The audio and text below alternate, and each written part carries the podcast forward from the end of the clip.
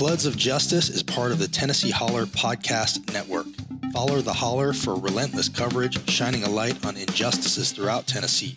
Find them online at tnholler.com and on Facebook, Twitter, and Instagram at the TN Holler. Today on Floods of Justice, Justin Kanew from Tennessee Hollers here in the studio. If you have your Bibles, open them to Amos chapter 5, and I want to read verse 24, where the prophet Amos says, I want to see a mighty flood of justice, justice, justice. The Floods of Justice podcast looks at the issues of our day from a biblical perspective without the labels. Led by Reverend Dr. Kevin Riggs, affectionately known as Pastor Kevin or Rev Kev. He is the senior pastor of Franklin Community Church and founder of Franklin Community Development in Franklin, Tennessee. He is also a published author, teacher, professor, activist, abolitionist, husband, father, grandfather, scuba diver, and coffee connoisseur, which is why this podcast is brought to you from the coffee house at 2nd and Bridge in downtown Franklin. Let's begin the conversation. We need a studio. I liked how that sounded. Live in the studio, but we're actually at the coffee house for I don't know how much longer. We'll see if there's another shutdown that closes all of Williamson Maybe. County. But uh, yeah, I, I've got an aunt and uncle who live in France, and I got an email from them today, um, you know, because France is going into a month long shutdown. yeah, Yeah, completely, completely. UK shut is down. doing it too, right? Yeah, Yeah. yeah. Wow. Well, we it'd probably do us good. But It might. it for today, very we are here at the coffee house, and we have Justin Kanew in the house. Gentlemen, great Yeah. to see you both. I feel Yeah. like, I That, like opening, that opening sounds great, by the way. Oh, thank you, thank you. You- I, and I know a good voiceover guy. Sounds yeah. just like you. Oh, uh, Justin, of course, is founder of the Tennessee Holler, and we're part of the Tennessee Holler podcast. So I feel like we got our boss with us today. Yeah, so we, have got to behave. Yes, sir. Yes, sir. Everybody be How on are we best. doing? I'm watching you This both. is undercover boss episode right here. But uh, I think Justin's our favorite, my favorite guest. We have a lot of fun. We don't have a, a script. We're just going to talk. Um, and obviously, we can't help but talk about the elections. The only problem is what election? Yeah. yeah. The the only problem is we're recording this before the elections happen, and it may be the day after the election before we. So we're going to do half the show as if Biden won, and then we'll do the other half as if Trump Crying. won. So I have to do the second half in the fetal position. Yeah, yeah. So second yeah. half's a drinking game. Okay. First, oh, Yeah. So anyway, but uh, how's it going, man? It's going well. I'll let you know in 24 hours. Oh, it's I'm- crazy, I'm, isn't it? definitely feeling some physical anxiety, but I'm certainly ready for this all to get over with one way or another. yeah. Yeah, I think I, I feel that way, and I, I feel the anxiety, um, you know, and uh, this just goodness gracious. I, I I think I think the first president um, that I voted for was Reagan. I mean, I think that's that was the first time I was old enough to vote, and um, And look what you did. man, yeah, I know. Look what you did I to this country. and I hate and I hate um, I hate every election cycle. This is the most important election in our lifetime. It def- we definitely say it every time, But uh, there's something about this one that there is something uh, about this. I think it's true every time, honestly. Well, maybe the most important election is the one in front of you. Yeah. You know, so that that aspect of it would be true, but but the uh, uh, the anxiety um, and uh, you know what's going to happen. Um, people um, like you know when when Walmart is running out of guns and ammunition and Right. toilet paper. Well, we were just talking about how both sides feel like if the other guy wins, the world's going to end. Yeah, And I don't remember it being like that yeah, in previous elections. yeah. And I don't ever remember having a doubt that it would be a peaceful transfer. Right. Uh, but I'm not so sure this time, Well, and that's when the guy tells you who he is, believe him. You Yeah. know, he's Yeah. he's not making any secret of his plans. Hasn't been for months. yeah, He hasn't been trying to win this election. He's been setting up a strategy to disenfranchise millions of Americans and make sure that anything short of him winning is treated as a rigged election. Yeah, and the, the voter suppression. We had an episode a while back on voter suppression, and um, and man, I, I even on that regard, I guess in the past I've just kind of been a little bit naive, or because the tensions weren't so high around it, not really paying attention to the all the many different ways that that you can suppress the vote. Right. But now here we are this election, and I just see it. Um, just every time you turn around, there's another. You know, well, we can't like, and we were talking earlier. You know, this is not the first election where after the election is over with, they're still counting ballots, especially mail-in ballots. That Every always election, that always time. happens, and so that's why you know, like the election, the polls will close at 7 p.m. tomorrow night, um, and then in, in a usual uh, year uh, by midnight, a winner is declared. But that that's just that winner is just projected, and then it's two or three weeks later before right. the count gets certified. And during that during that two or three weeks, that's when all the absentee ballots are counted, and it, so it's never ever been over on election night. Never. But yet people think this time that that apparently counting these ballots after the fact is a brand new thing and a conspiracy to to get uh, Trump out of office. Like, no, no, this has always been how it's been. It's just in the past there's been enough votes where you know we're going to still count on. So the number that you won by may change, but who wins or who loses really didn't Well, what, change, what with the you're exception talking of Bush about, Gore. what you're talking about is sort of step whatever of a plan that's been put in place to slow down the mail, force people into mail mail in ballots, question that, question the results, have people's ballots show up late, and then declare victory on election night and make it seem like anything that, gets counted after the fact is part of a rigged election. Then try to turn it over to the state legislatures and have them assign their electoral votes to him, which will then end up in the Supreme Court. So everything they're doing has been part of a plan, a master plan, and it none of it has been about how do we win over more voters. Yeah. Yeah, it's banana republic. I mean, it's like, you know, I go to Honduras and I follow some of their elections and I've been thinking about that a lot. It's like, man, the elections in Honduras and the elections here and how it's manipulated are like, okay, right. this is not this is not how uh, it's supposed to be. Now, unfortunately, it may have been how it's always been. It's just now with this one, we're seeing things that have in the past been done behind closed doors.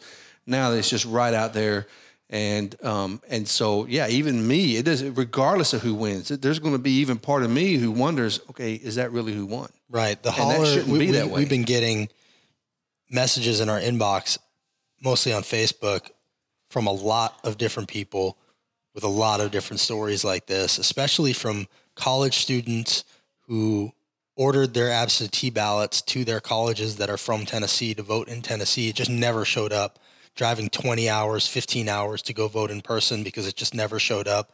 Got a message today from a worker at a living an assisted living facility in Rutherford County.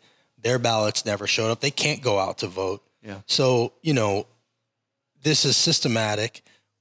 Secretary of State Tre Hargett is treated like, you know, he's doing some great job. We're at the bottom where I think we're 50th in voter turnout. A lot of people say we're not a red state, we're a non voting state.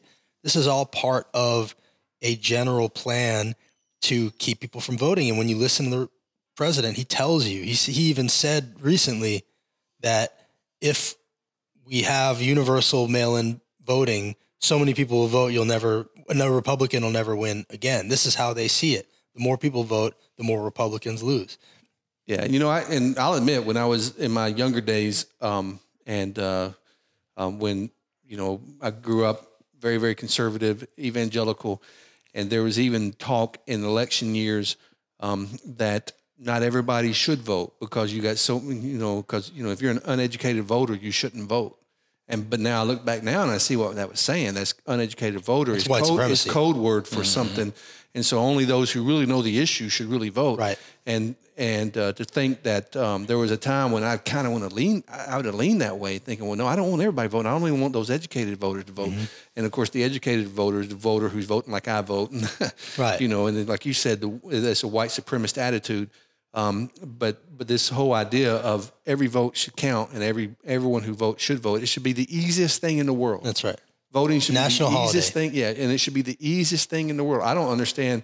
I mean, I pay bills online, all that. Me too. I don't understand why you couldn't just Now, vote online. You know, now you're now you're preaching to the preacher. I've been saying this for a long time, and I don't think anything would change the world faster than online voting, mobile voting. Suddenly, every single person would vote. All the young people would vote on mm-hmm. their phones, and you could if you could do that and not suppress that, then you'd force these parties to change into things that reflect the people. And I think that's the best thing you could do. But we keep getting told it's not safe, even though we're banking online, we're voting for the census online. I don't understand how how can we how can we sign up for the census online, which decides how many representatives and electors we have, but not vote for those representatives online? I know, and It I- doesn't make any sense. Yeah, and I have signed contracts online. Yeah. and and again, banking online. Yeah. and uh, sent money back and forth on online and Yep. and uh, f- you know and that it's it's relatively safe. I mean, there's always people who are going to hack, and so there there is, we could definitely vote online. And I agree with you, and that's one reason you don't want to do it because if everybody if everybody voted online, things would change drastically Right because away. now there everyone should be and but but yet I'm all for it. That's what should happen. If we're going to be a representative democracy, eh, every vote counts. You got to make that as you got to make voting as simple as possible. And what what we have seen this election year has just been uh, unreal. Where you got what was it Houston, where Houston, Texas is that county only one drop off box for uh, for, Wow. for mail in And ballots. that's also where they're trying to disenfranchise 127,000 people that voted through drive-through voting. Yeah. There was a hearing this morning where they're trying to throw out all 127,000 Yeah. of those votes out of nowhere. Yeah, and even locally, we, my wife and I went to our place to vote here, and it may have taken us five minutes. And I get home and I look on the news, and you have different sections of Nashville that are lower income sections, and, and people are waiting for hours and hours and hours and hours. And it's like, wait a minute, Right. it's not because Nashville is so much bigger than us. Right. You and know, and, and, and just to go all. back to the online voting thing for a second, you know, it's doable. And there are companies that are focused on this. There's a company called Voatz, V O A T Z, that people should check out. And they're using the blockchain, which I won't get into the whole blockchain thing, but it's uh, essentially a, me- it's like voting on a Google Doc where everybody can see it, nobody can change it, it's locked in, and there's transparency. You could be able to go on there and see that your vote was in fact counted there are ways to do this if people open up their minds to the possibility of doing it. And then the other flip side of that is, let's be real here. What we're doing now is not foolproof. I mean, we have instances where in Memphis, election commissioner, he's now an election commissioner named Bennie Smith, a black man, uh, exposed that voting machines in Memphis were dropping votes in black precincts, went to court, proved it. And Republicans, instead of saying, oh, we need to paper ballots, need to throw those out, ordered more of them. And that happened in Memphis. That's proven. Bloomberg wrote about it, a whole thing. The election administrator at the time stepped down. Ever since that was exposed, it went from like all white men winning there to now some black females are winning there. So don't tell me that we can't do online voting because it's too flawed. I mean, what we're doing now, who knows what's going on? Who knows? We have no idea. They tell us the Russians came in, didn't adjust the voting totals. Prove it. We don't. We don't know. So, you know, I, I think that's the way we have to go. Yeah, and what is really sad because again, it's like for the first time in my lifetime, um, regardless of who wins, there's going to be a doubt. Did they really Mhm. win, or was this, or or was this, uh, was this rigged one way or the other? Um, you know, and and I've got my my own personal biases about which side I think would be more likely to cheat than the other. Yeah. but still, just but now what's been what's The been doubt. ruined in your mind is the doubt because Right. you used to think, okay, this we got this great country, we got these free elections and this peaceful transfer of power, um, and all that seems to be out the window right now. I hate Right. to sound like a, a pessimist, but that's just kind of that's just kind of where that's And- just kind of where I am. The doubt that you're talking about has been the goal of our enemies. Like Yeah. the people that are hacking into our elections, their main goal is to plant that seed of doubt that you're talking about. Because once we have that doubt, we start to doubt each other and we start to fall apart. And that's the beginning of the end for empires and for, you know, great superpowers. So that doubt that you're talking about is really a really important thing. Yeah, and, and to me, then the, then we talked about this some before we went on air. That what will follow the doubt is the cynicism. So within it's like just I just don't want to participate anymore. Exactly. I just don't want to. I don't want anything to do with it.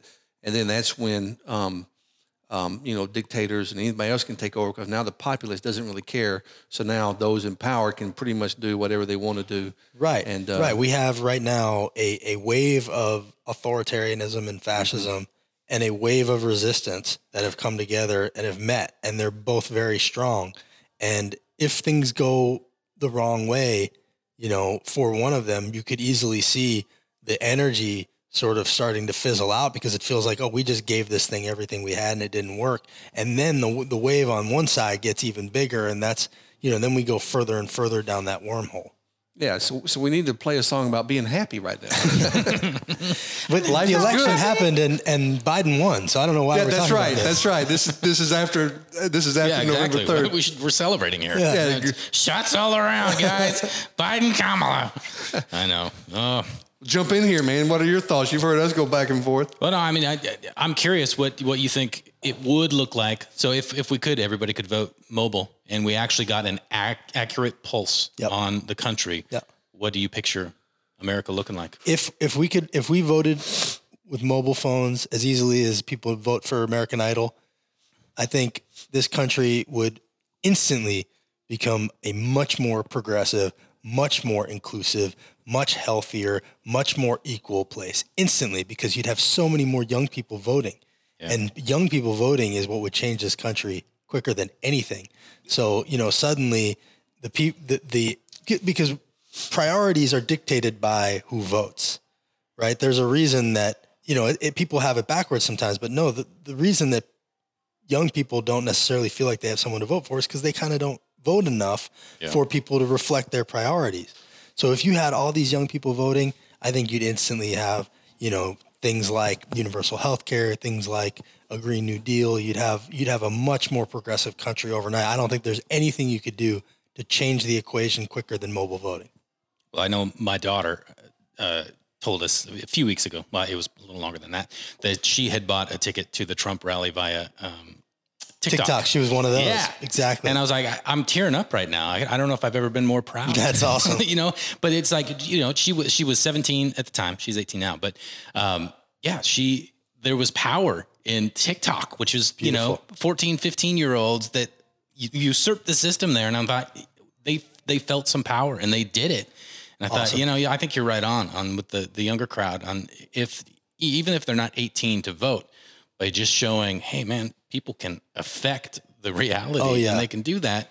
I feel like we've woken a sleeping giant in this country. Even if I hope that Trump does win, something has has woken in the in the protests and the fact that Black Lives Matter protests have been ninety some percent, ninety you know really high peaceful protests. Yeah. it was all these white supremacy groups that are coming in there to pretend and, and create all the hoorah stuff, but.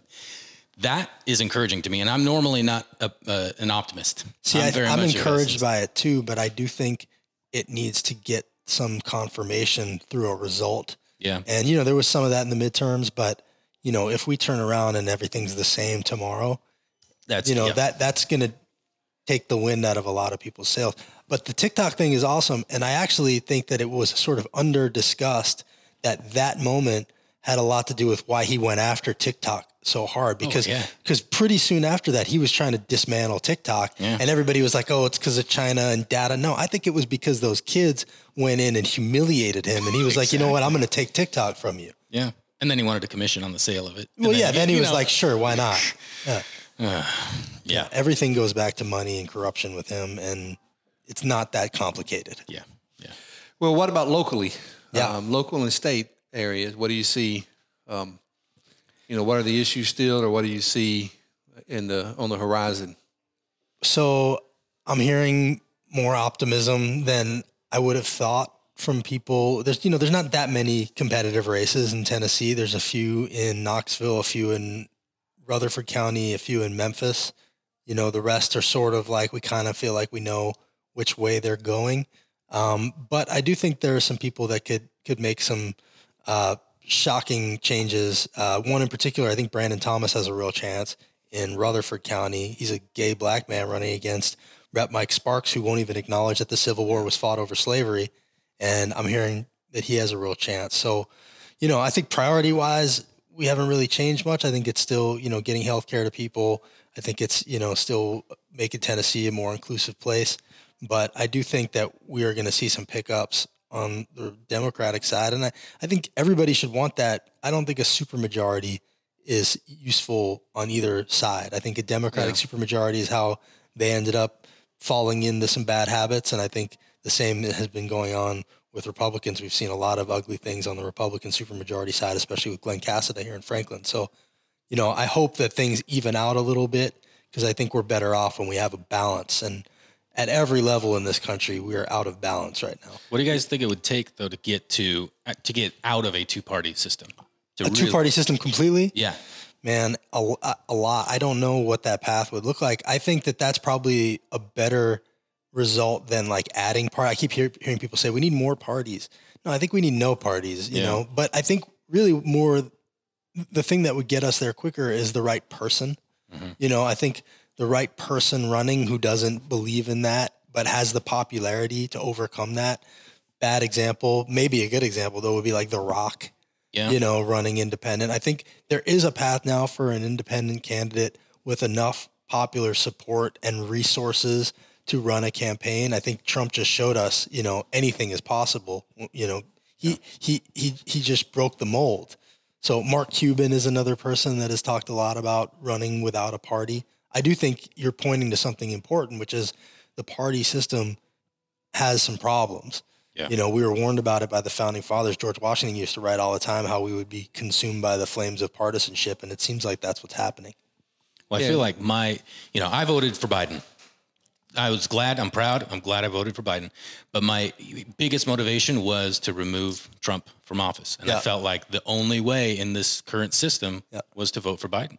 And and I don't have a problem voting for Biden, but there were people that you know have some issues. That, you know, they may be a one issue or two issue thing, but they were like, ah, I don't really like Trump, but I don't like this thing about Biden. And sadly, to vote independent or third party or whatever, it's Throwing away your vote. yeah, Yeah.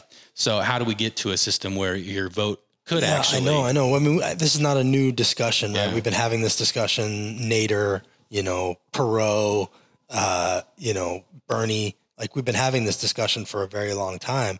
It seems like nothing is really going to change that unless it's the right person. Yeah, And I don't know what that person is or who that looks like, but we just have to sort of play the hand we're dealt right now, especially in this moment. This is not a moment to mess around with it. yeah, Yeah, well, I, you know, to me, I've always thought if you had a legitimate third choice, call it a party or an independent. Um, so, like you had basic, like right now, what it's going to be thirty some odd percent are, are Democrat, and they're going to vote Democrat no matter what. Thirty some odd percent are, are, and both of these are in the high thirties, I think, are going to vote Republican no matter what. And so then you've got that independent. Um, but if there were three equal, um, and always somehow or another equal, I don't know how you get there. Well, actually, I think right now there are fewer Republicans, registered Republicans, than, Yeah. than independents Oh, for the first time in like a really, really long time. Yeah, but but then it's like, but then you have to work if you if you you have to work with somebody because the only like if there's three equal things, um, then the only way I'm going to have the majority to get anything done is if some if is if I compromise and somebody's working with me. Right now it's just a two party. Then no matter no matter who wins, then it becomes about staying in power. Um, and so, you know, you and so you could have like for example, healthcare for me, it's like, you know, if if everybody would have come together, we could have had a fantastic uh, healthcare system. Uh, but Obama comes up with a healthcare system that looks good, that's going to insure people. Well, there's no way the Republicans are going to vote for that because then that keeps, you know, you don't you don't want your enemy to have credit for doing something good. Even though you, even though uh, you know, even though the Obamacare was based on Romney Care and, and and all of that, but but somehow or another, if that third person or that third group is in the mix, now the only way I'm going to get anything through is I've got to learn to compromise and give and take. But right now, it's just dig in your heels, Right, well, but- keep the majority, and and and so nothing gets. You're, you're describe, you know, that, that exact scenario is why if you just take away the parties and it's just, here's oh, yeah. this idea and you're not all tied to the Yeah. result of that legislation, right? I mean, I think, I think Yeah. that's what you're identifying there. And you're absolutely right. It's sad that we had a healthcare plan from Obama that was going to insure 20 million more Americans, but they voted to repeal it 40 times and spent four years, five years, 15 years trying to get rid of it just because they didn't want him to have the credit for it. Yeah, and then they talk about how healthcare has gone up under under the Obamacare wi- without realizing well the reason it's gone up is because you guys have fought against these things That's that right. made it. That's right. They if we, it. Yeah. Whereas if we would all come together and work together for Yeah. the good of the people, then you know, hey, let, let me use my U.S. pride. We'd have the best healthcare system in the world Right. if we would all work together. But instead, I can't give the other side credit for doing something, so I have to stand in their way and destroy what they're doing. Now, if they leave office, I'll go in and do the same thing they wanted to do. Well, and I think I, I might even mention this last time I was on here, but I don't think there's anything Republicans in Tennessee could do to help themselves more than actually pass Medicaid expansion here in Tennessee. I think if they actually passed it, they would take that sword out of the hands of Democrats who like that's what they use all the time. They they point to Medicaid expansion, a billion dollars a year that's out the window. Number one in medical bankruptcies, rural hospitals closing all over Tennessee.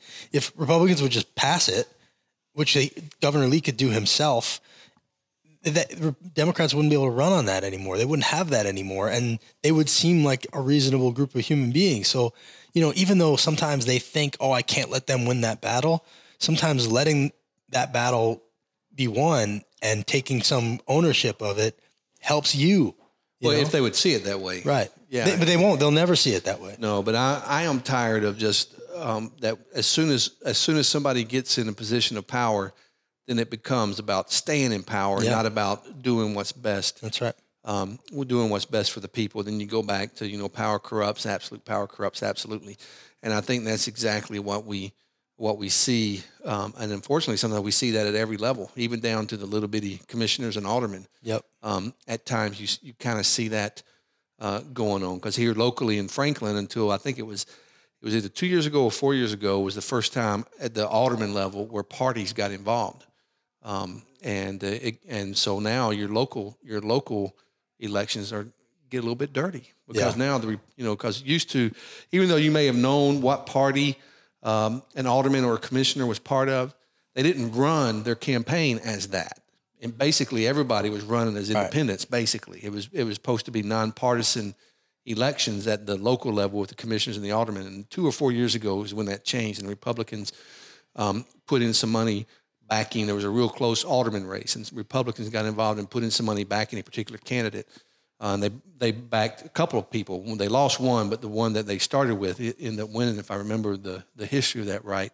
And now at the local level, now everything is partisan. Right. Even school board races. school board races become partisan, Yep. and, and I've some of that's been going on Facebook uh, just today as I was reading some stuff about some school board stuff, and now it's it's partisan, and and um, instead of just people wanting to, what's best, what's best for everybody, doing to others as you'd have them doing to you, what's best for everybody. Now let's run that way, uh, but and it's just and it starts starts at the top. Yep. So now you got this hatred, and, and you can't disagree with somebody. You have to abuse that person who disagrees. The amazing thing is, as divisive as this guy is, his enemies think Obama was the divisive one. Yeah. And I don't know if you guys have seen that uh, Pete Souza documentary, The Way I See It. You guys seen that? Pete Souza was Obama's photographer. yeah. They just did a two-hour documentary on him on MSNBC where you see Obama through his eyes, basically. And this guy was the furthest thing from divisive, trying to be everybody's president, led with humanity, a father, a family man, everything Trump isn't. I don't understand how people can look at that guy and see divisiveness and look at this guy and see a unity president. It Yeah, makes no sense to me. Well, in fact, President Obama lost some of his support because he was trying so hard to work with the other side. That's side. right. I mean, they're progressives who are not Obama fans. Yeah, because because it's like, well, he once he got there, he compromised. when right. what he was really trying to do was unify. Yep.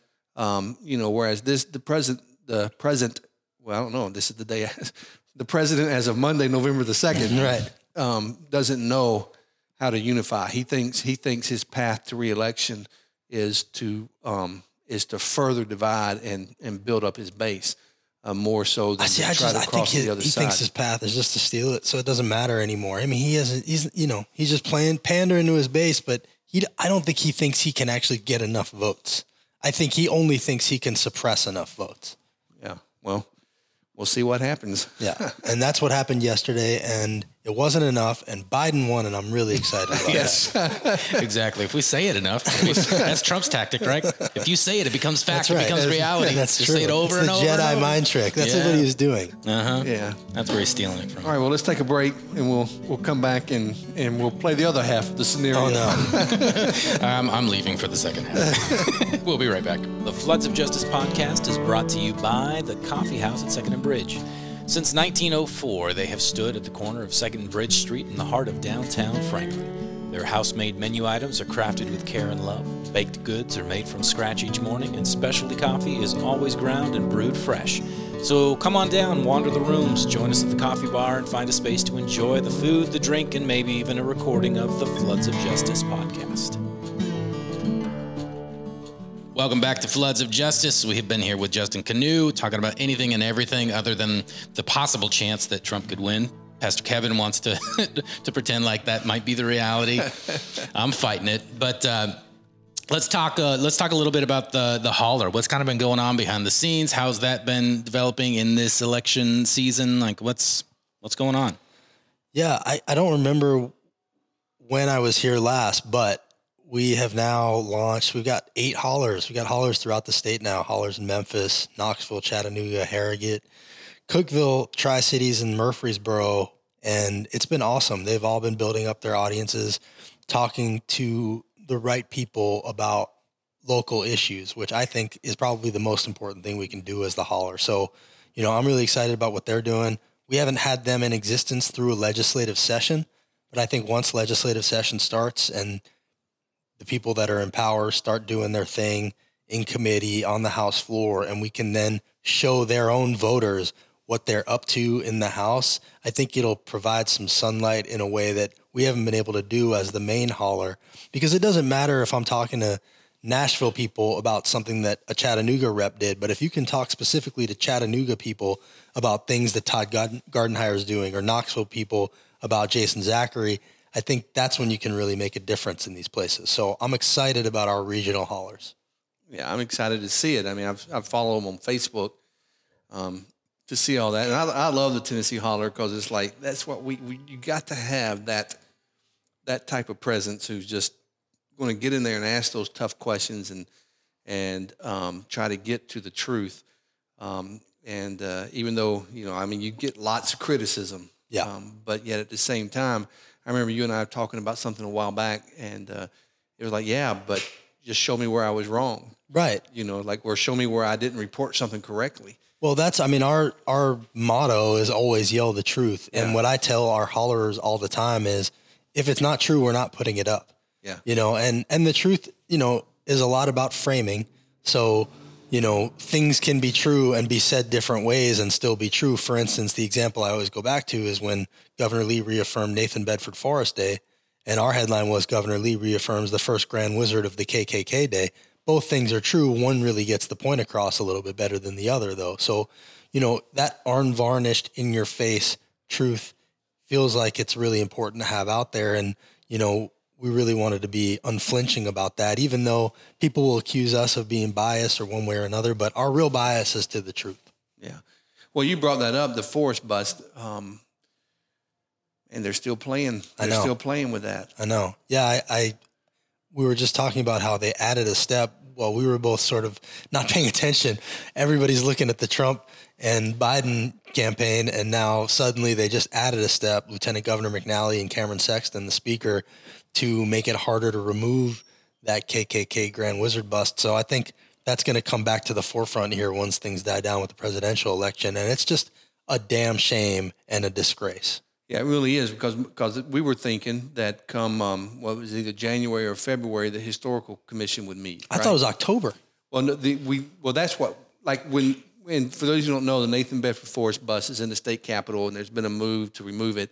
It's not part of that um, old, old statues that you see across the South. It was put in the Capitol in 1976. It was put in as a statement against segregation uh, or against desegregation, and um, and we've been trying to get it out of there. It finally came to a vote where it was voted to be removed from uh, the Capitol along with some other military personnel, which is a whole other story.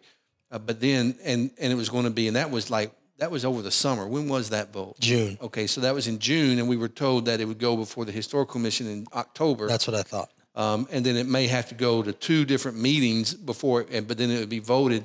Uh, it would be voted to remove, and then not long after the vote was taken, it said no, the October meeting is not going to. It can't do that. It's going. To, it's going to be the January or February. They just meeting. delay. They're just they yeah, stall. Just delay they it. delay. They yeah. kick the can down the road because none of them want to be the ones to do it. Yeah. Because they're afraid of how it'll look yeah. to who the Klan. Like who are they worried about? I don't. Yeah. Like, who are these people that they're so worried about offending by removing a first Grand Wizard of the I KKK know. bust? I don't understand. I don't that. understand it either. And so then, it, it, and, and so then you know, we've been told all along that it's ultimately the historical commission's decision and it's got to be a two thirds majority.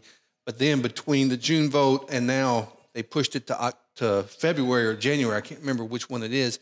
Um, somebody found some arcane rule um, in the state I need to- capitol that they're using to add another step. That's saying that the historical commission is not the people who can make that decision; it's somebody else. And now I looked. I the looked at the law. I went to Capitol. I went to the legislature. I went to the library. I sat with the guy. He opened up the book. He showed me the law. It was they could move it. Yeah. So I don't know what step they added, but it was right there in black and white that the historical commission can move it. And so you know they're playing games, and and people need to know the context of Lieutenant Governor McNally is a guy that threatened protesters with a meme during the protest saying, you know, who's going to protect you from us basically. Like, you know, there's some there's some bad faith stuff going on in the legislature and that's the context for keeping these things. Yeah, and so you know, one step forward, two steps back over something that seems not to. I mean, it it seems to be a no brainer. Right. And, and that's the thing. Like, this is another instance where if mm. they would just do the right thing, they would take the sword out of the hands of their enemies mm-hmm. and, and, you know, show that they're reasonable people and make it a lot harder to point at them and, and explain who they are. So I, I just think it's short sighted. Yeah, yeah. So that's still coming up. Uh, what are some of the other issues you think that are going to come up in the next legislature? I think Medicaid expansion is a big one. Even uh, a Republican named Ron Travis had a bill, a bipartisan bill to expand it. So I think that's never going to go away, you know, and I think deep down they know that's the right thing to do.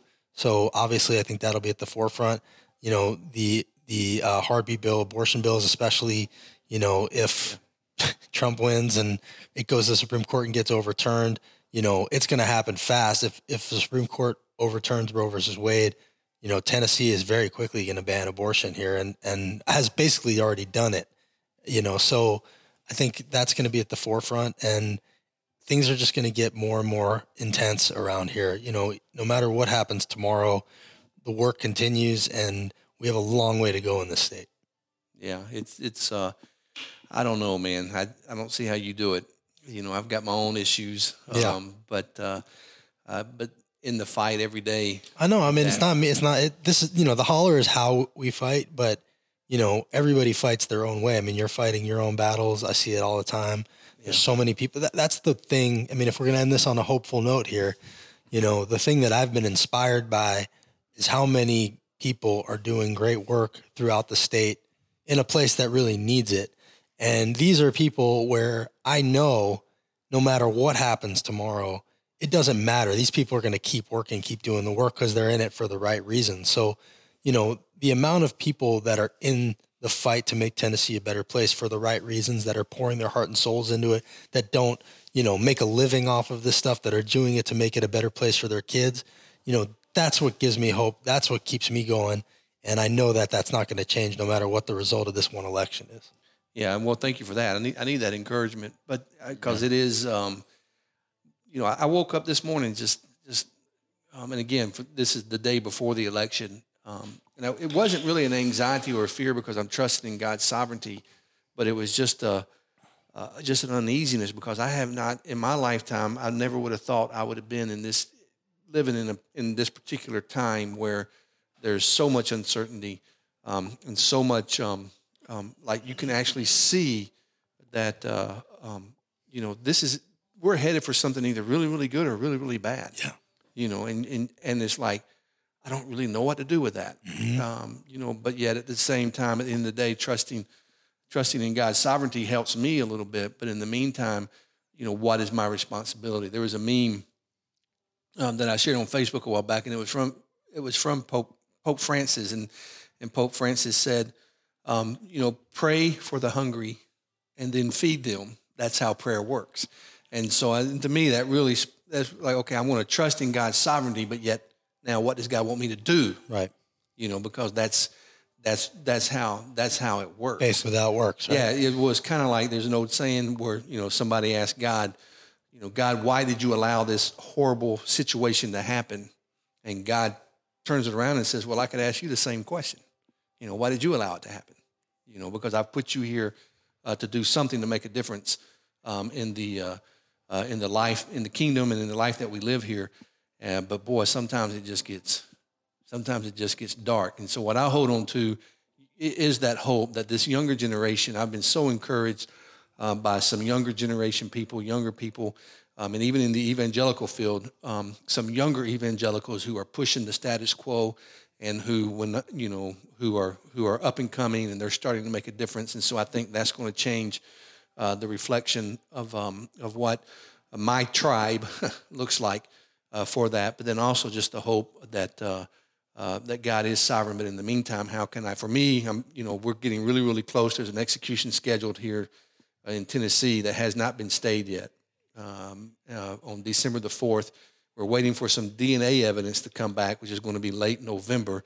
So it's like it's just it's just right up to the, you know, which is, it's just and and uh, that person is a friend of mine and he's innocent, completely innocent. Um, and we're hoping that the DNA comes back and the governor will step in and give clemency. But yet, that hasn't, you know, that, that hasn't been the case yet. Uh, so that that's What's his name? Purvis Payne. Oh yeah, Purvis. yeah, Payne. Purvis Payne. Mem- Mem- Memphis. He's from he's from Memphis, and um, yeah, and his we, we did an episode on that talking to Yeah. his, talking to his lawyer, um, and which was just really really um, fascinating and sad uh, to be there. Of course, there's um, another three federal executions coming up um, in the next. Um, I think it's it's around the first of December, in the November first of December timeframe. Three more, which will bring since July like eight or nine federal executions that have taken place and and one of the ones coming up now is a lady. So the so the federal government is getting ready to execute a lady, uh, the first of um, uh, first of December, and Kelly Henry represents her. Um, he, that's who represents Purvis. So those are the things that are kind of on my mind Sure. as well. But yet, um, you know, Medicaid. I'm, I'm dealing with some stuff with immigration right now that's got me like ah, that whole, you know, the immigration. Um, and the way that we're treating them and trying to get people who, who How about how about how about nobody speaking up? How about no Republican speaking up about the forced hysterectomies? Fifty seven Oh, over fifty seven over Yeah, fifty seven yeah. now that Yeah. were subjected to forced gynecological uh, operations. Yeah, all out of one, all out of one center. One right? doctor. Yeah, in, in Georgia was it Yeah. the Georgia one? Yeah, and nothing's been said about that. Nobody says a word. Yeah. Um, on the positive note, Tennessee is starting to separate itself more and more from CoreCivic. so that's Yeah. you know, Nashville. well, well, Chattanooga did something. Chattanooga, or it may have been CoreCivic pulled out of a prison in Chattanooga. But either way, it's like good CoreCivic. If we can get rid of them in the state, Yeah, that would be nice. um, that would be that would be a big step in the right direction. So there's still a lot going on. By the way, speaking of prisons, though, shout out to this season two in the dark podcast. You guys know about this at all? No. Curtis Flowers was tried six times and sentenced to death six times. This podcast, In the Dark, did a whole thing about him, and the podcast saved his life. Wow. So it's like 20 episodes. It's well worth the trip. It's fascinating. In the dark. In the Dark, season two. Season one's good too, but season two is like, you know, award win- like they deserve all the awards, and they saved this man's life. It's really worth, especially with what you do. Yeah, I need it's to read worth that. listening to it. I need to listen because he it saved his life. Right, I haven't watched Just Mercy yet. I, I read the book Just Mercy when Yeah. it came out, and people keep saying I need to watch Just Mercy. And I'm like, no, no, no, that's too close. That's too, especially the end- you know because Yeah. that, that guy. No, this has a happy ending. Good. Yeah, this has a happy ending. and the- Spoiler the- alert. Yeah, sorry, Awesome. sorry. Yeah, that's Yeah. all right. No. No, no. So in the dark. Now you you suggested another podcast I've been listening to, and it's about the Iran Iraq um, Saddam- Blowback. Blowback. Yeah, that's been. I'm I'm, in, I'm on episode five. On That'll that. that'll piss you off. Yeah, that's uh, that's really really interesting. Yeah. it just shows, just uncover. You know, there's there's a fine line between truth and conspiracy theory, Yeah. right? And but it just unpacks some of the things that were going on that got us into the into the mess that we're in in the Middle East. Right. And uh, it's just anyway. Do you right, guys have man. any uh, recommendations on voices of hope out there? You know, we're recording this the day before the election, and who knows, you know, how many weeks it'll be before we have official certified results on this. But we are recording this before we know who is our next president. Hopefully, our new next president. Uh, biased, sorry. Um, anyways. So, but who are some of those voices out there, regardless, you know, nonpartisan here, just on, all right, if you're cheering for this guy or that guy and your guy doesn't win, who are some voices of hope that you're like, ah, I'm really digging this person. Let's keep listening to them or that. A voice of hope. There's this pastor in Franklin named Kevin Riggs. Yeah, I would agree. Uh, very hopeful voice. Floods of Justice. Floods Yeah. of Justice podcast. Uh, let me think. Who are some voices of hope? I mean, politicians, whomever that you're just like, all right, from this, they don't have to be the younger generation, but you guys were kind of leading into, I'm hearing some good things out of this. I mean, yeah, I mean, all, all the sunrise movement folks, you know, I think are are hopeful voices. Yeah, the younger, the more hopeful I find, which I guess is just how it works. Um, who else? I mean, Marquita has been super hopeful the way that she's run her campaign. That's been great to see. Yeah. Uh, who comes to mind for you? Well, I mean, some of the people who I listen to are there's there's a movement, and this this is mainly coming from younger evangelicals, but um, the Vote Common Good, uh, Doug Pagitt heads that up. Um, and he's he's probably around my age. I may be a year or two older than him, so he's not necessarily a young guy. But Vote Common Good, Doug Pagitt, P A G I T T, I think. Of course, Shane Claiborne, who I think people in our audience will know, and Red Letter Christians, and the things that they say um, are really, really, are really, really good as well. Uh, there, there's a guy. His, his, name is I can't remember. Let me see. But anyway, the podcast is Raw the- Theology or Theology Raw, one way or the other and he gets into some really really good conversations uh, but yet it's a hopeful um, you know it's hopeful as well uh, from that. I struggle but, with the like the hope thing you know I, I because i you know hope in this moment like, i want to have hope. I'm also looking for some reality you know, and, and so I, I find that there are some cynics that I think are hopeful these days, you know, I, it's just a tough one. I mean, like I, li- I listen to Shaun King sometimes and, you yeah. know, he, he yeah. will, he'll beat you down with like the reality of the situation, but he's not giving up on you, yeah. you know? And so I think like you can be delivering some harsh truths, but also be hopeful in the idea that we actually can get past those things. Yeah, and I would. I mean, every once in a while, I'll, I'll go to YouTube and Google, uh, you know, um, or, or, YouTube um, Dr. Martin Luther King Jr. I think you've exactly. heard of him. Yeah. And listen to some of his speeches. Yeah. Uh, in a more modern day, Dr. William Barber. Oh, oh, um, that's the one. You know, that's Dr. the that's William the Barber. voice. Yeah, that, Dr. William Barber. I should have thought poor, of that. Poor People's Campaign. That's the voice of hope for me. Yeah, that's the guy. Yeah, yeah, and uh, so I listen to his sermons and his talks. Um, that's MLK in modern day, in modern, right there. I mean, he is a day. special, special guy. Yeah, but if you really want to be inspired, listen to one of MLK's speeches. Um, you can just any one of them. It doesn't really matter. Yeah, and uh, it it uh, uh, it, it, leaves me inspired. Okay, I got to pick up in. Uh, I, I think Justin Jones is like that too. You know, Justin yeah. Jones has a hopeful bent, even when he's telling you how messed up things are. You know, yeah. he's he's looking past it, and that's what I think is hopeful to me. It's like, you know, not ignoring the brutal reality, but also looking past it as though you know it's not big enough to stand in our way yeah, which look, I think is really I'm looking, useful. I'm looking forward to voting for Justin Jones Me too. one of these days. Me too. Casting my vote for him mm-hmm. at the at the state or the federal level because I think he's on that track. Yeah, I, I really do. So. So, yeah, I mean, right. I feel like the election is kind of like a, a, doctor's appointment for me. That I'm, right. I want to know. It's like how bad how bad is it, doctor? That's right. Know? And if is it? That's right. Do I have two weeks or do I have twenty years? Right. And I just want to know. That's right. And and and I feel like this election if we can get accurate, you know, results and, and unbiased reporting at some point where you can sift it down to the truth, you yeah. know, then you go, all right, this is this is where we're at. Hey, maybe we're not as bad off as we are. It's just the bad has been really loud. Yeah. I'm hoping that's the case. I hope so too.